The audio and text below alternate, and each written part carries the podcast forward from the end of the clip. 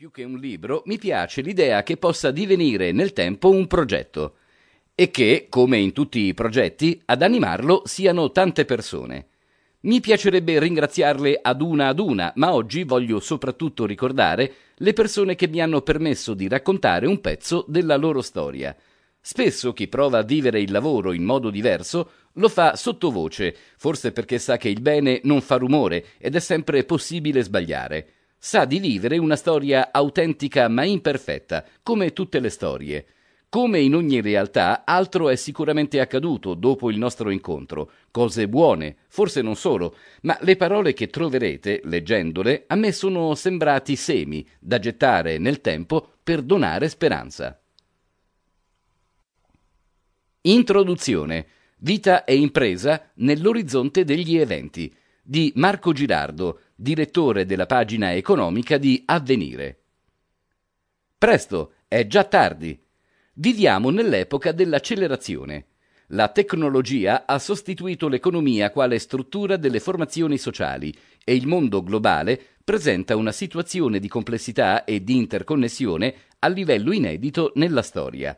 Divenuta a sua volta sovrastruttura, L'economia capitalistica di mercato si è confermata, con il fallimento del socialismo reale e della pianificazione centralizzata, il modello dominante, quasi esclusivo, di organizzazione delle società contemporanee. Nel nuovo villaggio globale, in cui interagiscono soggetti che vestono allo stesso tempo i panni di consumatori, lavoratori, azionisti, autoimprenditori, fruitori di servizi, siamo tutti, singolarmente e collettivamente, sovraesposti a flussi immensi di dati. Fiumi in piena che ci raggiungono ovunque, attraverso i terminali per ora tascabili e domani sottopelle, nei quali si rischia di affogare. Quando i numeri sono nell'ordine dei trilioni e oltre, un ordine di grandezza che solo le macchine riescono ad elaborare in tempi brevi, le nostre facoltà cognitive perdono addirittura la nozione di quantità. Nella fase di sviluppo attuale, il progresso tecnologico presenta tre caratteristiche inarrestabili, ben sintetizzate da Eric Brynjolfsson e Andrew McAfee, la nuova rivoluzione delle macchine. È digitale, esponenziale e combinatorio. Nessuno oggi è capace di unire con un tratto di mente tutti i puntini e di assaporare il disegno nel suo insieme.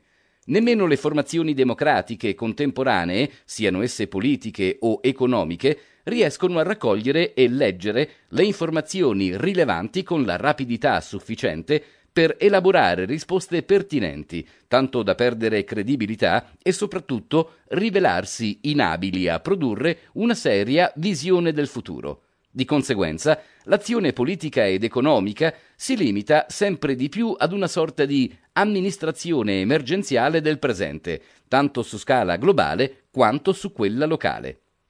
Certo, la globalizzazione non è un fenomeno nuovo nella storia, si presenta da sempre come un insieme di processi, non uno soltanto e non strettamente economico, che opera in maniera contraddittoria e conflittuale. Per dirla con Anthony Giddens, questo insieme deforma i confini, creando nuove zone economiche e culturali dentro e attraverso le nazioni. I processi economici sono certamente fra le forze motrici, in particolare in quest'ultima fase in cui il mondo della produzione manufatturiera e pure quello dei servizi hanno ceduto la corona al sistema tecnofinanziario, divenendone quasi un apparato. Ma non si tratta in ogni caso di forze naturali, bensì pienamente storiche, sono state definite e innescate dalla tecnologia e dalla diffusione culturale, così come, nella fase in corso, dalle decisioni governative di liberalizzare e deregolamentare le economie nazionali. Si è spesso portati a credere che, sul piano dell'evoluzione sociale, la democrazia e il libero mercato abbiano trionfato perché connaturati all'ideale di giustizia e verità, perché in fin dei conti sono dalla parte giusta, mentre è più probabile che il successo sia stato determinato, in termini astratti, dalla capacità di potenziare e rendere fruibile alla stragrande maggioranza dei cittadini del mondo e alle loro organizzazioni il sistema globale di elaborazione dei dati. Computo ergo sum. Gli ambiti in più rapido sviluppo in questo campo gravitazionale fortemente accelerato sono le neuroscienze.